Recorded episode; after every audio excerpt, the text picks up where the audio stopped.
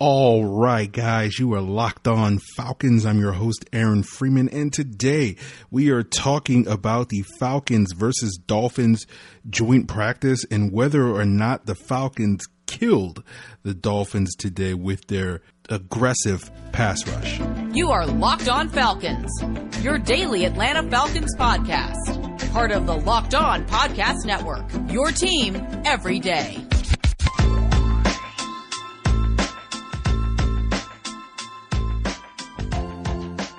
So, guys, you know me. I'm Aaron Freeman. Been covering the Falcons for many years, formerly at FalcFans.com, RIP. Still going strong, however, on Twitter at FalcFans. And of course, the host of this illustrious Locked On Falcons podcast, your daily Atlanta Falcons podcast, right here on the Locked On Podcast Network, your team every day. And today's episode of Locked On Falcons is brought to you by RockAuto.com, where you can find amazing selection, reliably low prices, and all the parts your car will ever need. Just visit RockAuto.com and tell them Locked On sent you. So today's episode will feature my discussion of the sort of tidbits uh, emerging from Wednesday's joint practice between the Atlanta Falcons and Miami Dolphins down in South Florida. Um, we will be sort of not necessarily doing a comprehensive thing simply because uh, I wasn't there. And, uh, you know, I just going to talk about the things that stood out to me. One of which, and, and, sort of the big thing that stood out, was someone who was there uh, hitting hitting me up and, and basically saying the Falcons were killing the Dolphins and it was the worst practice of the Dolphins all year long.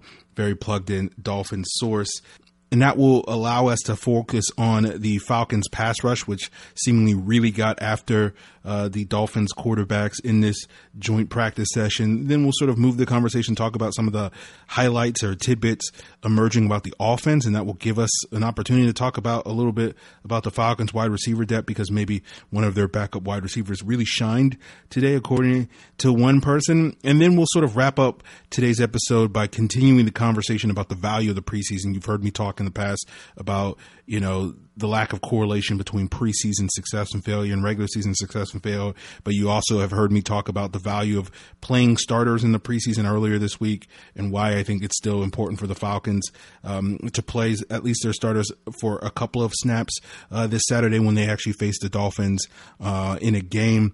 Uh, you know, and so we'll get into that uh, on today's episode. But you know, I'll admit, guys, starting things off, I'll admit that I went into this week with a little bit of trepidation about these joint practices, wondering if the lack of work that the Falcons first and second teamers got last week in their preseason opener against the Tennessee Titans in contrast to the Dolphins starters, at least a few of them, getting a little bit of work uh, last weekend against the Bears. Would that lead to the Dolphins looking a little sharper than the Falcons? But of course, I shouldn't have worried because a, a plugged in source of mine uh, that covers the Dolphins does the beat for them hit me up over DM during the practice saying, quote, you guys are killing us today. LOL. This is our worst practice of the year so far. And it seems like probably the biggest takeaway from this practice that a lot of people, not only covering the Dolphins as well as the Falcons, were commenting on was that the Falcons' pass rush was really generating a lot of pressure uh, in these practices. And to be clear, there's no tackling in these practices, and thus, when you hear about quote unquote sacks, they're not real sacks. They're essentially instances where a defender is deemed to have successfully beaten the blocker, and had it been sort of a real live play, likely would have sacked the quarterback. And if you saw this past Tuesday's Hard Knocks episode, you probably know what I'm talking about in that regard, what that looks like. Um, but I did see some numbers from various people posting that you know the Falcons might have generated five or more sacks and, and a lot more pressure against the Dolphins Dolphins starting offense. Grady Jarrett reportedly had a very strong outing. Uh, I saw reports that Dante Fowler and Steven Means really uh, got after the quarterback and registered would be sacks.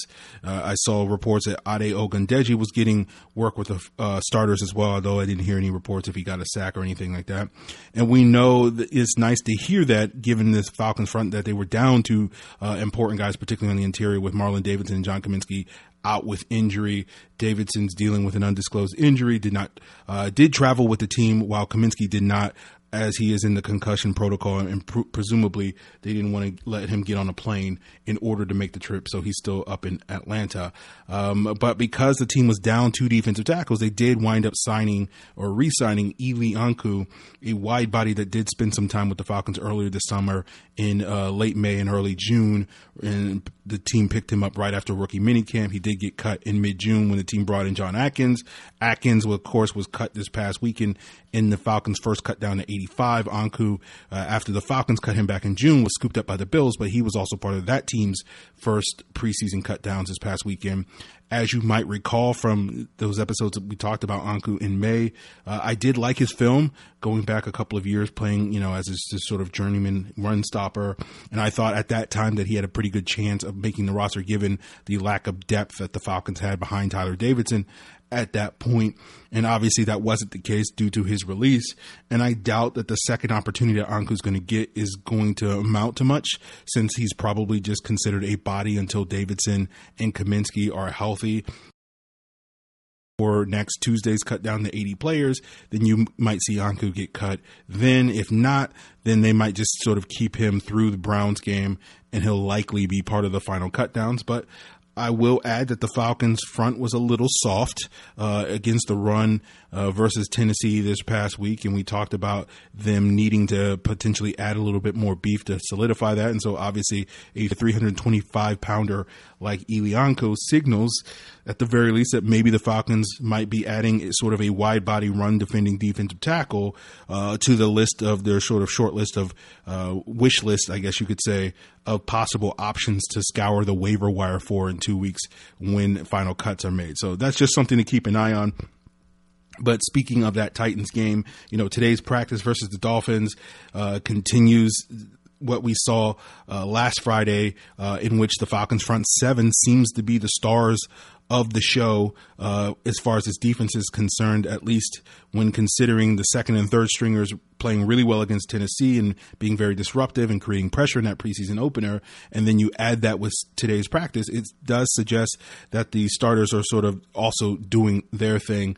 And you know, the question is going to be, does this mean that the Falcons front seven is legit?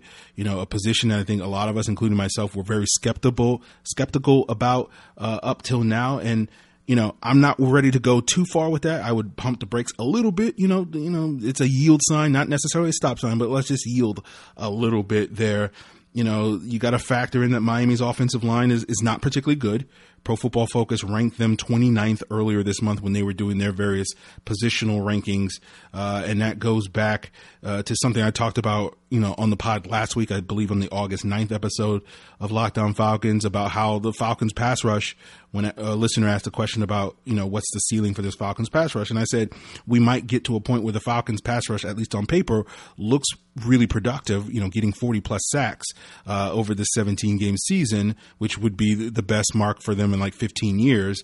Um, but when you really look at it with a fine tooth comb, it may just be them taking advantage of weaker offensive lines. And I included Miami in that group along with uh, offensive lines at Carolina and the Giants, where they just sort of pad some stats against some bad offensive lines to inflate their sack numbers quite a bit. You know, basically pulling an Adrian Clayborn against Chaz Green uh, to inflate things a little bit. So I'm not saying that, you know, the Falcons pass rush looking good on Wednesday is meaningless, but it is perhaps not a major surprise given that Miami's offensive line is very young and is a work in progress.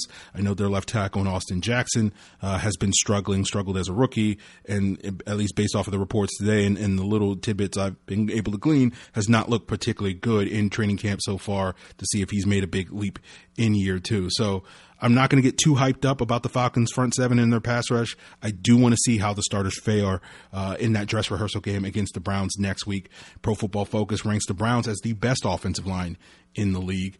And we know that they had a dominant run game last year. And so I want to see if we can not only get pressure on Baker Mayfield in that game, uh, presumably when the starters play that first half, as well as whether or not they can stop Nick Chubb and Kareem Hunt uh, in the run game before I get too far ahead of myself and, and, sort of declare, oh, this Falcons front and pass rush is going to be good this upcoming season, or at least um, be better than our current sort of lower expectations at this point in time. And in the regular season, we're going to see at least at the beginning of the year, a, a, a, healthy mix of both good and bad offensive lines to start the season. So, you know, there will be weeks where there's a good litmus test and there's weeks where the, you know, front may look really good. You know, Tampa Bay is one of the best offensive lines in the league. We face them in week two, Philadelphia in week one, Washington in week five, um, or week four, whenever it is. You know, those are offensive lines that when healthy have at least above average ability, if not good ability. Contrast that with teams like the Giants, the Jets, and the Dolphins uh, that we're going to face early in the season. All of those lines are works in progress. So I'm going to reserve judgment a little bit until we see this group uh, go up against some more quality competition later this summer. But again, I, I do think it is legitimately a promising sign that this you know front seven could wind up outperforming our relatively low expectations. But later in today's episode, I do want to revisit this topic to sort of see how much we can read into this type of performance as an indicator of the defense uh, being good uh, during the regular season. But we'll get into that later. And before we get there, I do, however, want to talk about some of the standout offensive players uh, from Wednesday's practice uh, in terms of offensive performance. But you know who's locked in on uh, offensive performance, or rather locked on offensive performance. That's of course Vinnie Iyer, the host of the Locked On Fantasy Football podcast, because you know Vinnie is giving you all the data and all the notes and all the little tidbits that are going to help you uh, win your fantasy league, so that your fantasy squad never fails this season. Subscribe to the Locked On Fantasy Football podcast on the Odyssey app or wherever you get your podcasts. So today's episode is brought to you by Rock Auto. With ever increasing numbers of makes and models, it's now impossible for your local chain auto parts store to stock all the parts that you need. Why wait while the person behind behind the counter orders parts on their computer when you already have a computer with access to rockauto.com at home or in your pocket. Save time and money when you use Rock Auto, you'll spend up to twice as much for the same parts when you order from a chain store or car dealership.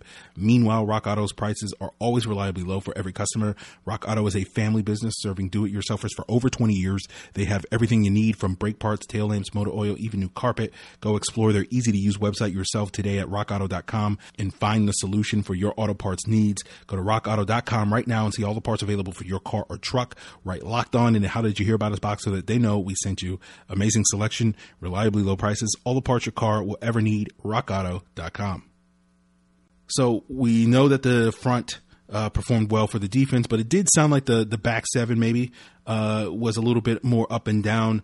Uh, Jaylen Waddle was said to have a big game, the Dolphins rookie wide receiver, and there was uh, at least one highlight floating around on social media of him beating Darren Hall. From what I read, you know, the Falcons had trouble covering the Dolphins tight ends like Mike Gesicki and Adam Shaheen. Both of those guys had a couple of big catches. From what I understand, it did seem like the tight ends uh, did perform well in sort of teamwork on those 11 on 11 or 7 on 7 drills, but one does wonder sort of if those struggles in coverage for the Falcons were in one on ones where presumably the offensive player has a big advantage.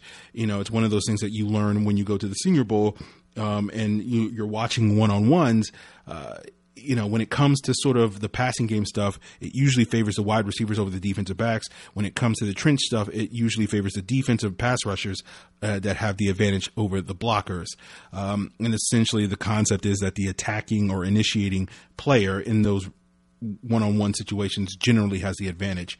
So, you know, that's something that, that's important to keep in mind when you see some of these reports without really having the context. Are these one-on-ones or are these more team stuff? Who's sort of getting the advantage in these regards? But sort of the buzz was that the Falcons playmakers on offense did shine when they got work. A lot of reports out there suggesting that Calvin Ridley really shined, and especially when he was matched up with Xavier Howard, both in one-on-ones and team stuff. There's a clip of him dusting Howard on a go route, uh, very clean route run, crisp. You know, he showed some nice hesitation, then beat him clean with speed uh, down the sideline. And of course, you know, he would do that the day after I basically said on yesterday's episode that I would, uh, I don't necessarily love Ridley as a pure deep threat. So just exhibit Q on, on why I think they do play the Locked On Falcons podcast at Flowery Branch during the day. Uh, so really had to prove me wrong in that one. Um, from what I heard, Kyle Pitts also had some moments, but it sounded like his matchup uh, between him and Dolphin safety Eric Rowe went kind of back and forth, and, and Rowe certainly, uh, you know, won some reps there. Um, you might recall Rowe as a sort of a big athletic corner that uh, has now moved to safety in Miami. He did play both corner and safety at Utah in college, and he was also tasked with covering Julio Jones in the Super Bowl when he was with the Patriots, and of course he had safety help pretty much every play from players like a Duron Harmon now with the Falcons. And so that's kind of a matchup where you would kind of expect Rowe to kind of specialize in as a sort of tight end eraser in that Dolphins defense. And it is nice to hear at least, even if Rowe had some positive reps, that Pitts definitely gave him all that he could handle. But one of the surprises from the offensive side of the ball, in terms of one of the players that stood out, was Christian Blake, who, according to Adam Beasley of Pro Football Network, shined while working against guys like Howard and Byron Jones. And we talked about in the past when discussing the Falcons' pass rush, you know, the Dolphins are one of those teams like the Ravens that are in the running for having arguably the best pair of corners in the NFL, or at least in the running behind the Ravens. I think most people agree the Ravens have the best, but the Dolphins are certainly front runners for that number two spot uh, with Howard and Jones. And, and that's a little surprising given how underwhelmed I was watching Blake's performance against the Titans. We talked about one of the issues that the Falcons had and the struggles the offense had when, especially when McCarron was in the game, but also when Franks was in the game, that the wide receivers were not doing a great job separating in coverage. And basically, the only one that was really doing good work with those early uh, reps in the game was Tajae Sharpe. But, you know, Sharpe started the game and Christian Blake started the game. They were the two quote unquote starting receivers in that Tennessee game. And, you know, Blake finished with one target. I didn't think was that impressive. You know, that one target was a time where AJ McCarron missed him, throwing it a little bit behind him. Although I'm sure if AJ McCarron would tell you, you know, he would argue that he was throwing it behind Blake to try to sit him down in a soft spot in the zone and try to throw him away from the defender. Um, but you know, Blake is an interesting player because right now, if there was a game tomorrow, I would suspect, you know, he could be possibly a challenger for that wide receiver four spot that I'm penciling in Tajae Sharpe in just because he's coming off a pretty solid game. He was basically the only guy that was decent on offense on Friday um, against the Titans. But I would probably put Blake right now at wide receiver five. Now we know Frank Darby is probably going to make the team. You know, I, I think he's 99.9% lock to stick on the roster but I would certainly think Blake right now is ahead of him on the depth chart. And, you know, it's really a conversation of whether or not the Falcons decide to keep six wide receivers uh, in order to make room for Blake, just because I think he's, uh, it's trending that way, uh, especially after hearing this report today that, you know, maybe Christian Blake is, is doing some things that really stand out. And, you know, that's interesting because my general opinion of Christian Blake is that there's nothing really that does stand out about his game. I think he's a decent all around player, but he isn't necessarily good at a lot of things. It's just kind of average to competent at a lot of things, you know? Um, and given, you know, the question marks that uh, some may have, and I think that's a nice way that I'm putting it, calling it question marks, because I just kind of consider it to be a lack of talent uh, that the Falcons have at the wide receiver position. But I'm trying to be positive today. I'm trying real hard, Ringo. Um, but you know, I, I, think the Falcons' concerns, let's say they have the wide receiver position. You know, I do I do think even though Blake may not stand out as an individual relative to the other players that the Falcons have at the wide receiver position, maybe he's good enough to stand out relative to that group. So we'll sort of see if if Blake can continue to showcase uh, what was at least reported on Wednesday's practice on Saturday when we get to the game and sort of build off of that.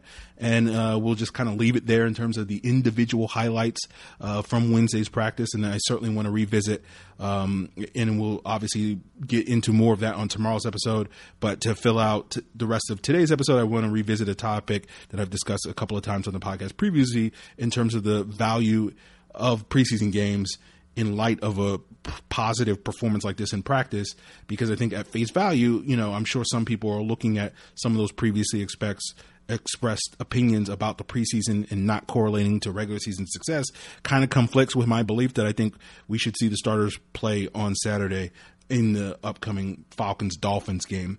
But uh, speaking of games, there are ongoing games on the uh, Major League Baseball. Of course, it's all in full swing.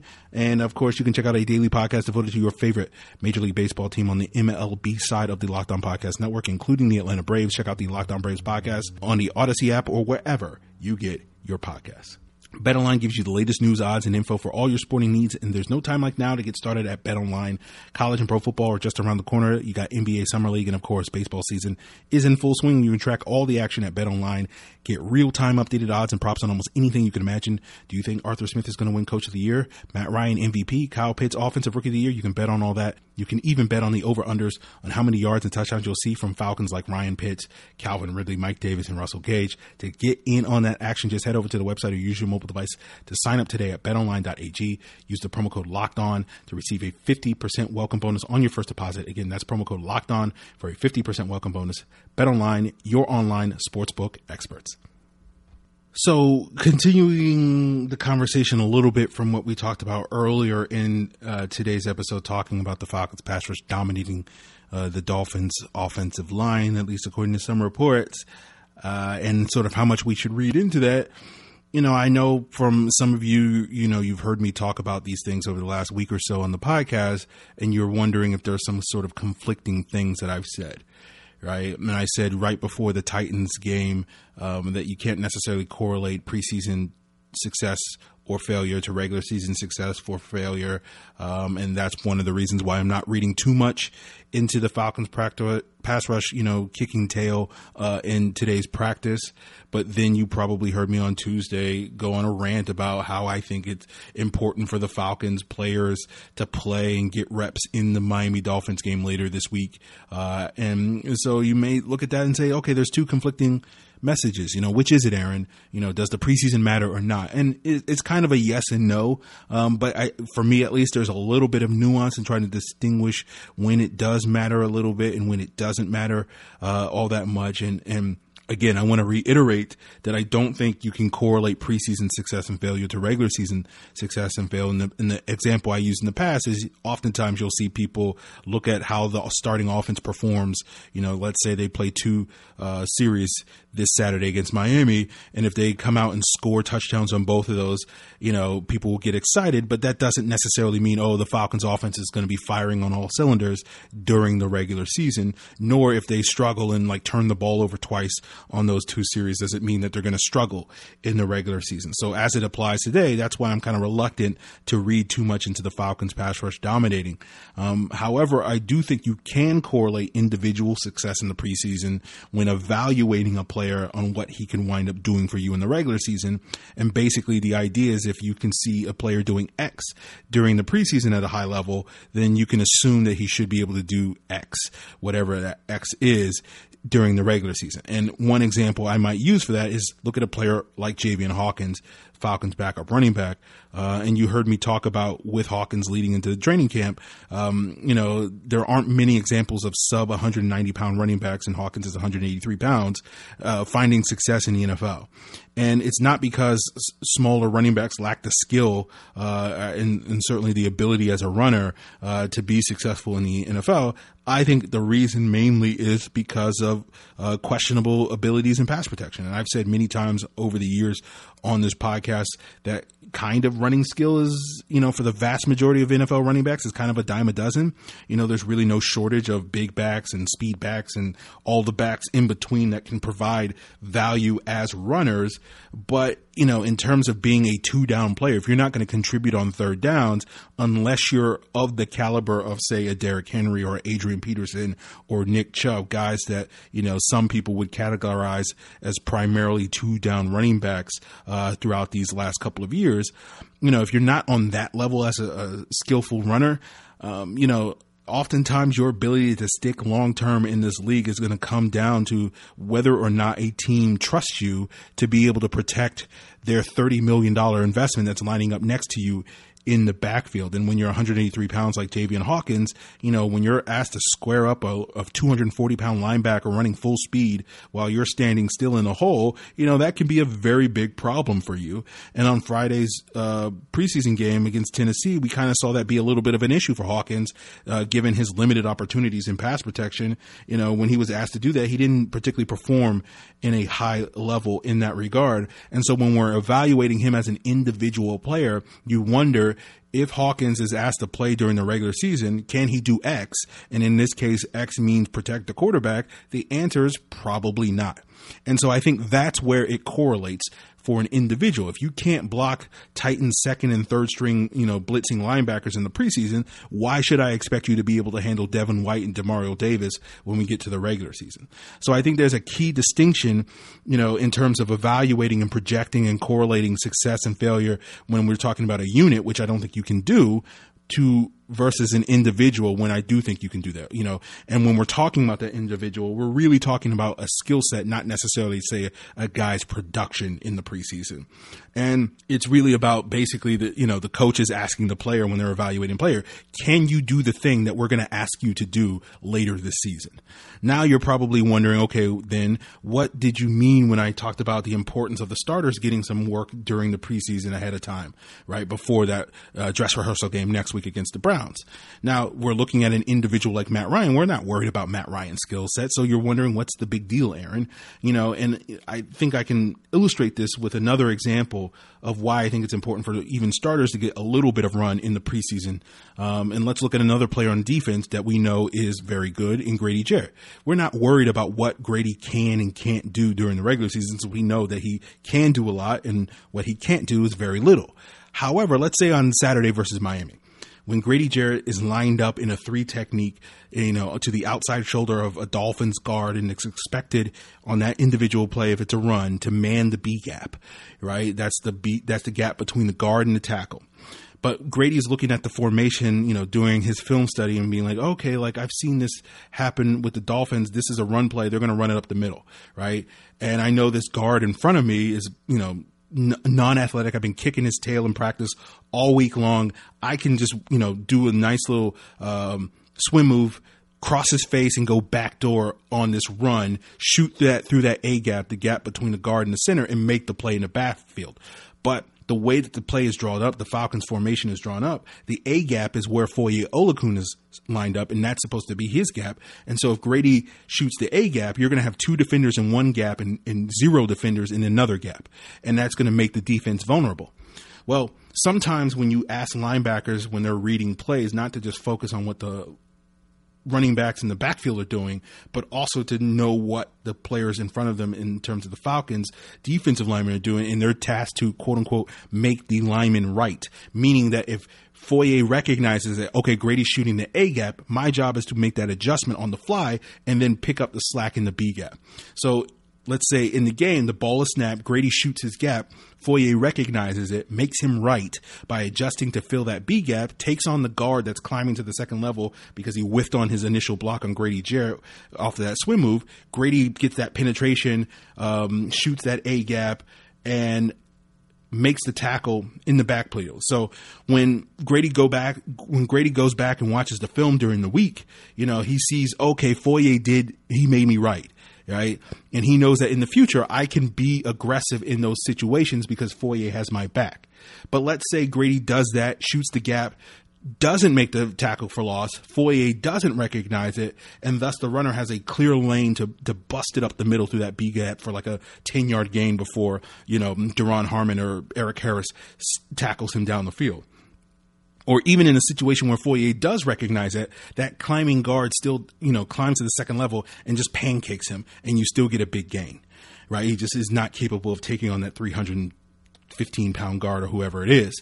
And so when Grady's watching the film there, he's saying, Oh, okay, maybe I can't be as aggressive as I want to be. Maybe I need to be a little bit more disciplined because in that instance, Foye doesn't have my back. And again, that's one specific example and you can find an infinite number of others that you could use. But these are the things that you kind of have to figure out playing games. And it's valuable to figure these things out in the game that you're not necessarily going to always be able to figure out in practice right? And I think these are the things that tend to be valuable for players. Is it's not only a teaching point for coaches, but it's also a learning experience for individual players. And you know, I just don't think you can simulate that stuff as effectively purely through practice that you can, you know, in a live game environment, even if that's a game that doesn't necessarily count in terms of wins and losses. And even when you're in a situation like you presume Grady Jarrett Foye Oluokun, you're only doing that for you know two series for 12 plays or something like that. So uh, again, that's why I think it's valuable for even starters to get these reps uh, in these preseason games, even if it's a situation like Grady Jarrett where you're not going to really learn anything new about him, but you can help build that cohesion between your teammates, and that does potentially pay off during the regular season because you're going to be able to say like, I can do this, he can do this, we all can do this together, as opposed to oh no, we can't do you know those types of things. So that's why I'm hopeful that even despite from you know many accounts that the Falcons had a very strong start to the week with this joint practice on Wednesday, you know, that we'll still get a glimpse of some of the, what these guys can do on Saturday.